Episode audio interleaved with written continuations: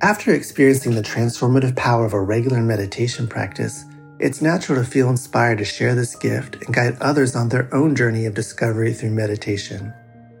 Join Buddhist teacher David Nichtern and Duncan Trussell, comedian and creator of the Netflix animated series The Midnight Gospel, for a free online event on Tuesday, May 7th at 6 p.m. Eastern Time. They'll discuss the profound practices of mindfulness in Dharma Moon's renowned mindfulness meditation teacher training program. Get certified by Dharma Moon to teach meditation, lead group practice sessions, and work with individual students. Visit dharmamoon.com slash be here now for more info and to reserve your spot for the free online event with David Nichtern and Duncan Trussell.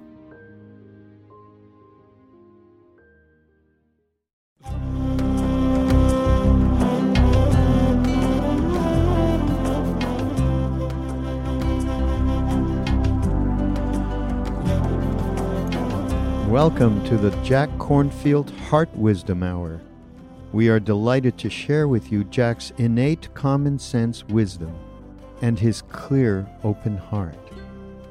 If you are interested in supporting Jack's podcast, go to BeHereNowNetwork.com slash Jack.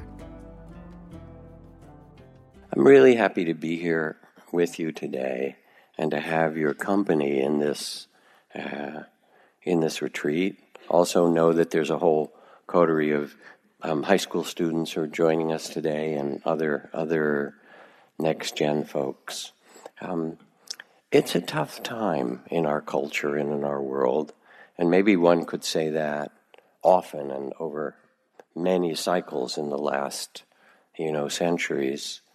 But here we sit, um, coming to meditate in the middle of these fraught and very divisive conversations about DACA and dreamers, about school shootings and guns, um, uh, what happened in Parkland and so forth, the tragedies we carry, uh, about immigration, about about who we are as as a culture and a society and as human beings, and whatever your political persuasion. And I'm not going to assume anything about um, that here. Um, these things weigh on our hearts, and the divisiveness is so difficult, and the the solutions are are um, also hard to find, um, and they're particularly hard to find um, when we look outwardly, because it's quite obvious that no amount of technological development. And I just came this morning from a conference called Wisdom 2.0 in San Francisco, which was a meeting of Silicon Valley people and technologists with uh, uh, a group of people who are trying to infuse it with both human and and um, spiritual values, if you will, and compassion, sort of open source compassion as part of the project. Um, uh, no amount of computers, no artificial intelligence, no, you know, the smartphone that has the great library of Alexandria in your pocket, along with every um, cat and kitty um, video that's ever been made. Um, no amount of biotechnology, nanotechnology, space technology, all this extraordinary stuff is going to stop continuing warfare, going to stop continuing racism, going to stop continuing tribalism going to stop environmental destruction. The outer developments of humanity, which are now remarkable, have to be met with an inner development of our consciousness and our conscience and our sense of interconnection.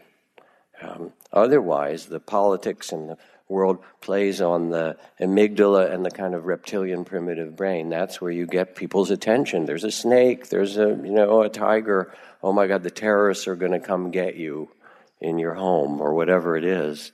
Um, and we let the terror come inside um, instead of actually seeing the world with its unbearable beauty and magnificence with a good heart.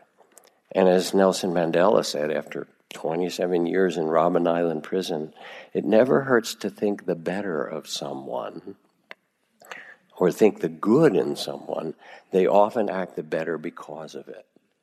And because he was able to see the, the potential and the beauty in humanity, he was able to walk out of all those years of prison They can put your body in prison, but no one can imprison your spirit. Um, and change not just South Africa, but the imagination of the world of what's possible.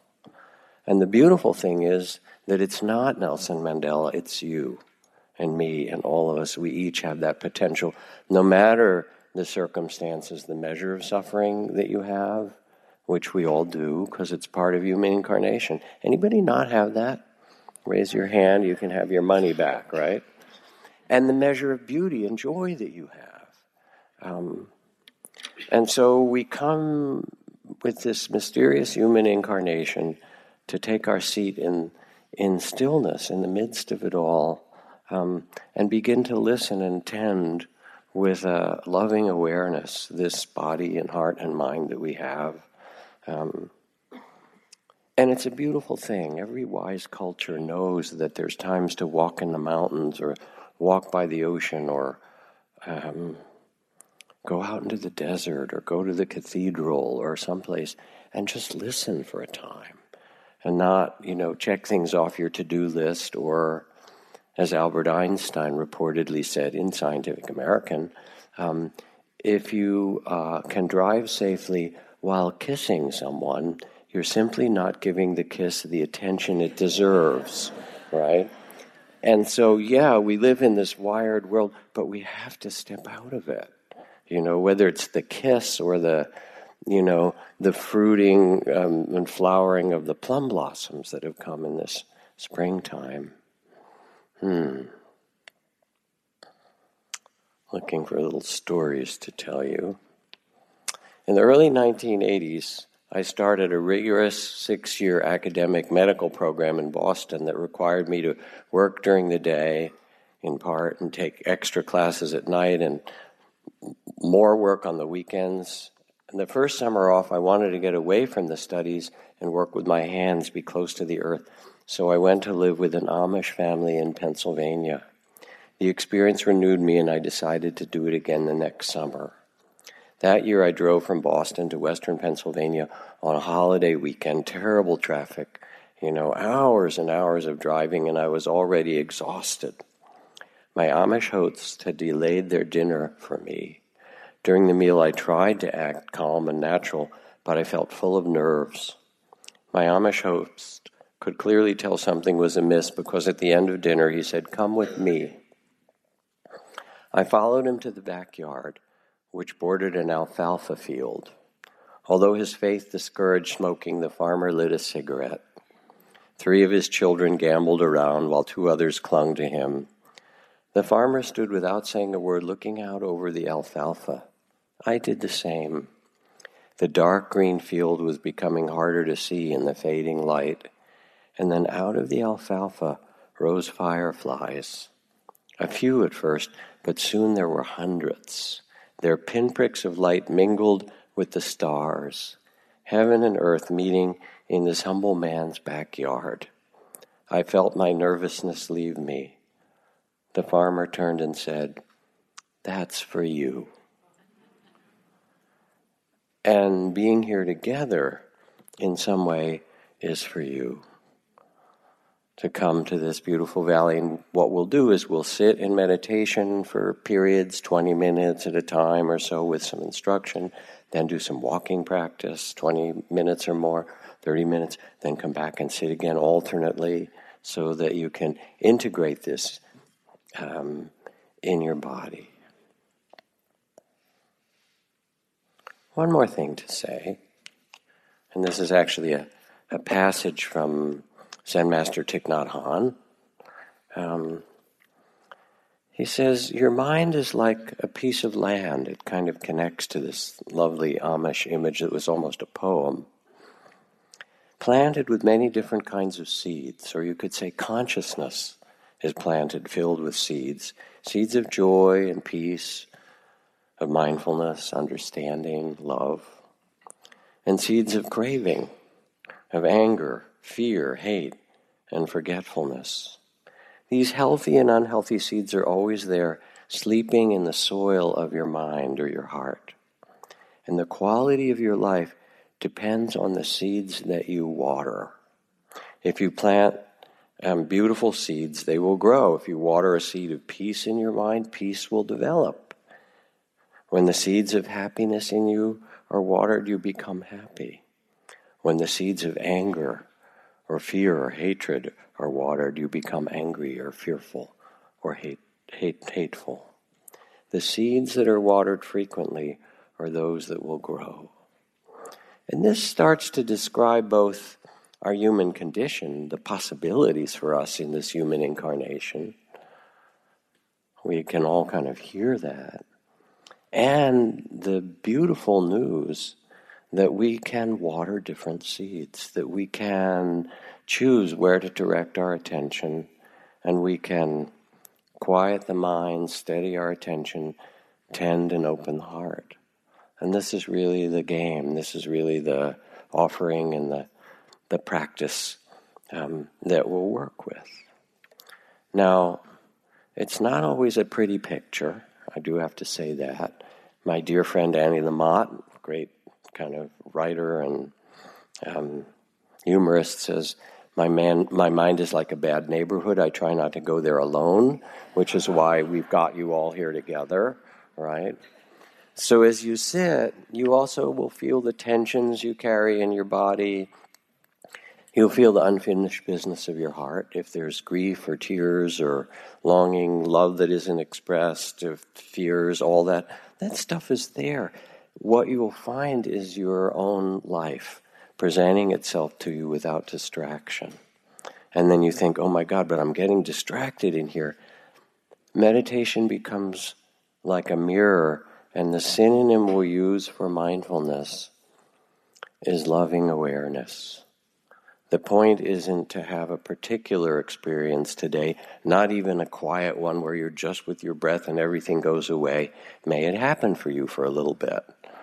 But that's not going to be your main experience. Your main experience is going to be sitting with a loving awareness and finding a wise relationship to the measure of pleasure and the measure of suffering to the, the, the beauty that you carry and the fears that are in your heart, to allow them actually to be met and held with respect and understanding. Um, and then there comes a kind of shift, a shift of identity where you're not lost in each one of those, because they all tell a story. And as you may have noticed, those stories are, if not completely untrue, um, they're usually rather partial you know. And some of them don't have your best interest in mind. So to be able to step back, it doesn't mean you're not present. To actually be more present, not on automatic. This isn't self hypnosis. This is called dehypnosis, you know, because we're sort of hypnotized by our habits. To step back and say, oh, this is the doubting mind. This is the fearful mind. This is the tensions in the body. Um, let me find a relationship with these where I'm not lost in them, and let me water the seeds of presence, of calm, of steadiness, um, of loving kindness or compassion. Does that all make sense to you? That's really the, the charge, the direction, the, um, the value of what we'll do today. And we're going to start quite simply. Um, the first couple of sittings, primarily working with mindfulness of the breath and a kind of steadying of attention. And that's a little bit like um, cleaning the lens on your glasses or something so you can see more clearly. Um, it's hard to pay attention when our um, awareness and our focus is scattered. Um, so, one of the first steps in the art of meditation or even in watering seeds, you know, you got to be able to direct the water, um, is to steady the attention a little bit. And we use breath because it's the most universal of all practices and meditations across traditions, every tradition in Africa and, you know, in Latin American and shamanic cultures and, you know, all kinds of Eastern practices from the martial arts in Japan to you know the yogis in India, the breath becomes a way, and in the Jewish and Christian mystical tradition and the Sufi tradition, the breath becomes a vehicle somehow to tune ourselves to our to bring body and mind together. Um, and it's always with us, at least while you're in your body, anyway, um, and and available.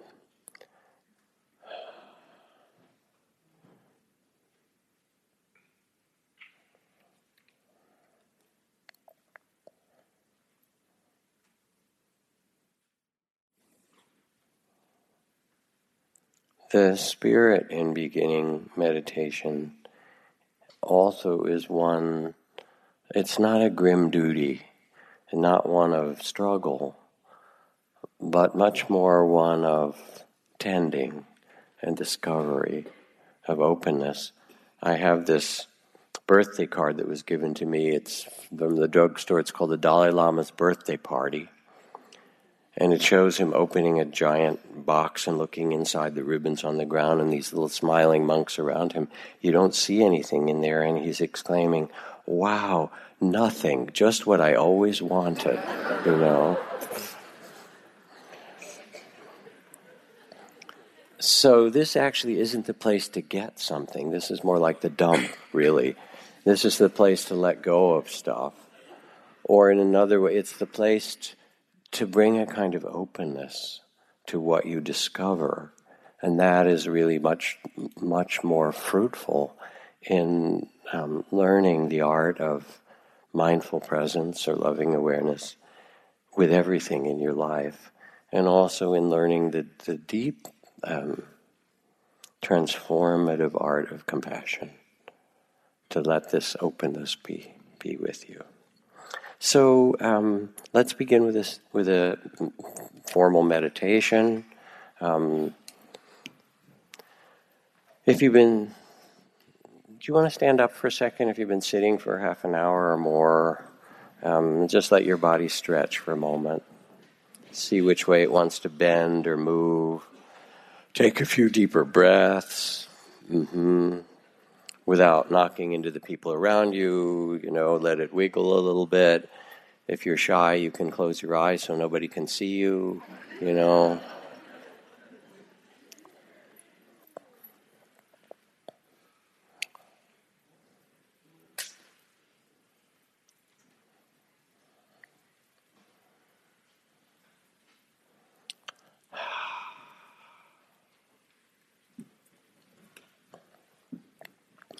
And then, when you're stretched, let yourself sit back down in a chair. Let your feet be flat on the floor and sit upright so there's some sense of dignity. You take your seat halfway between heaven and earth in this human form.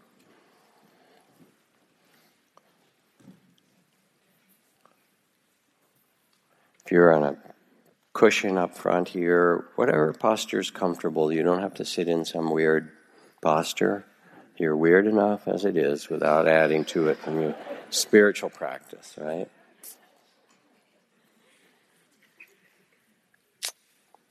It's so fun for me with all these new students. I get to use all my old jokes, you know. hey. all right, so you settle yourself on the earth here. And when you feel settled and both present, um, upright with some sense of dignity, but also graciousness, a kind of ease. Let your eyes close gently. And notice if there's any obvious tightness or tension in your body that you can easily release, release and do so. Let the uh, eyes and the face soften and loosen the jaw.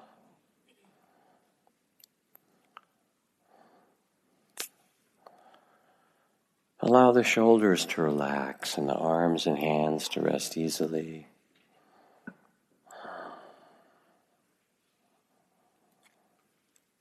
Let the belly be soft and the breath natural.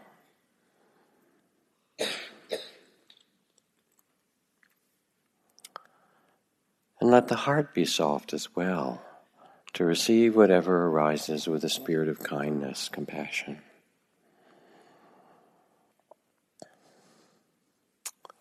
And as you sit and begin to bring a loving awareness and attention to this life, this moment now, there are these sounds of words and soft sounds around you.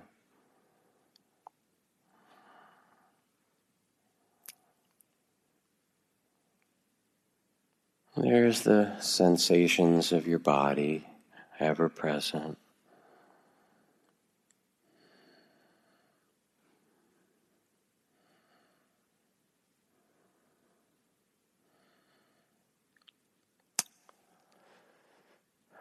And there's, of course, a stream of thoughts and feelings, ideas, memories, plans, commentary, emotions, feeling calm or nervous or excited or happy or sad. Let all of these things be as they are. Let them just be present. And underneath all the waves of thoughts and sounds, feelings, sensations. Become aware of the wave of the breath, how the body is breathing itself in the midst of it all. And bring your attention to wherever you can sense the breath most easily. Coolness in the nostrils, swirling tingling in the back of the throat, or rise and fall of chest or belly.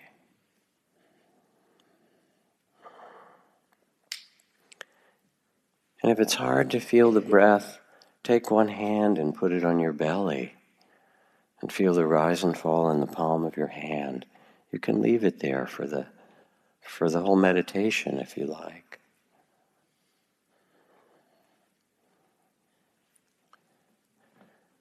And this is your life breath.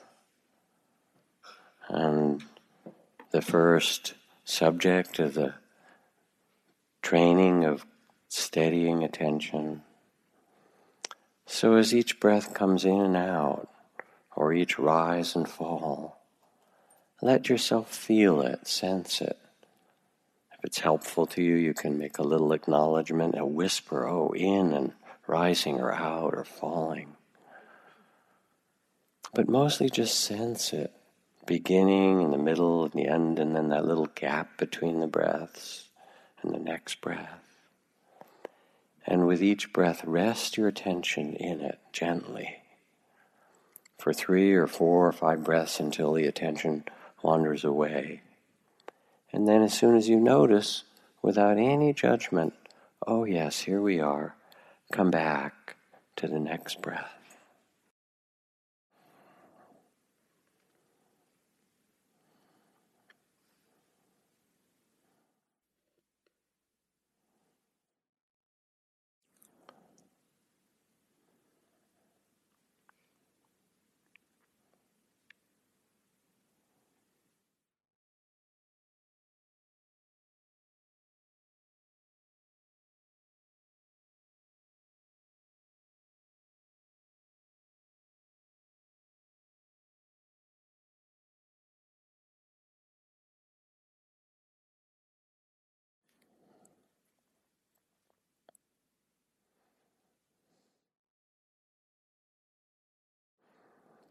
And the attention will wander over and over again. And as soon as you notice, whether it's a few seconds or a few minutes later, it doesn't matter, gently return back to the breath. It's the very coming back, each time you notice and come back, that starts to establish and train a steadiness of presence that connects body and mind together. Be gentle and patient and come back again and again to this breath, this moment.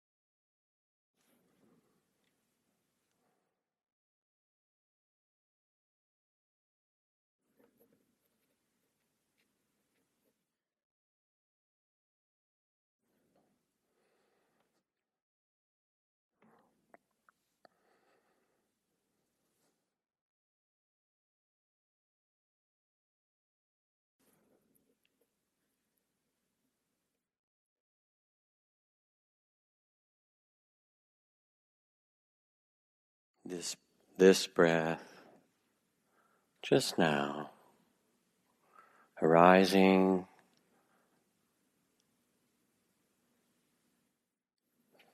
passing away. And with each breath, invite a sense of calm or ease, breathing in and breathing out. Invite the sense of calm with this breath, a sense of ease, deepening and growing breath by breath.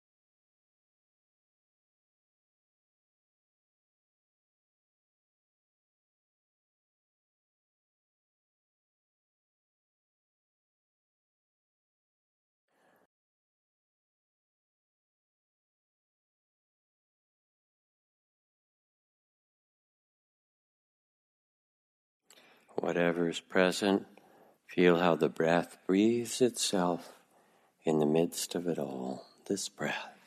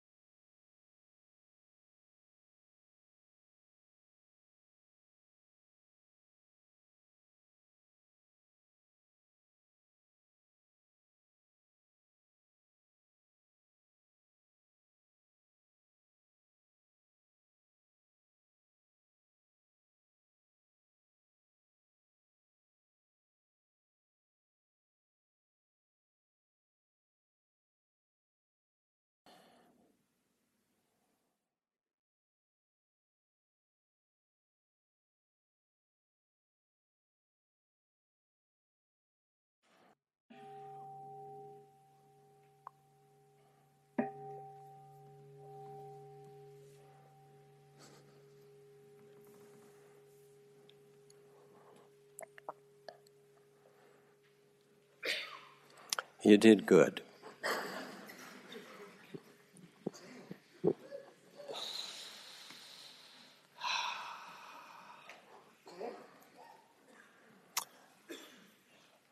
So, um, let me say a little bit more about the breath.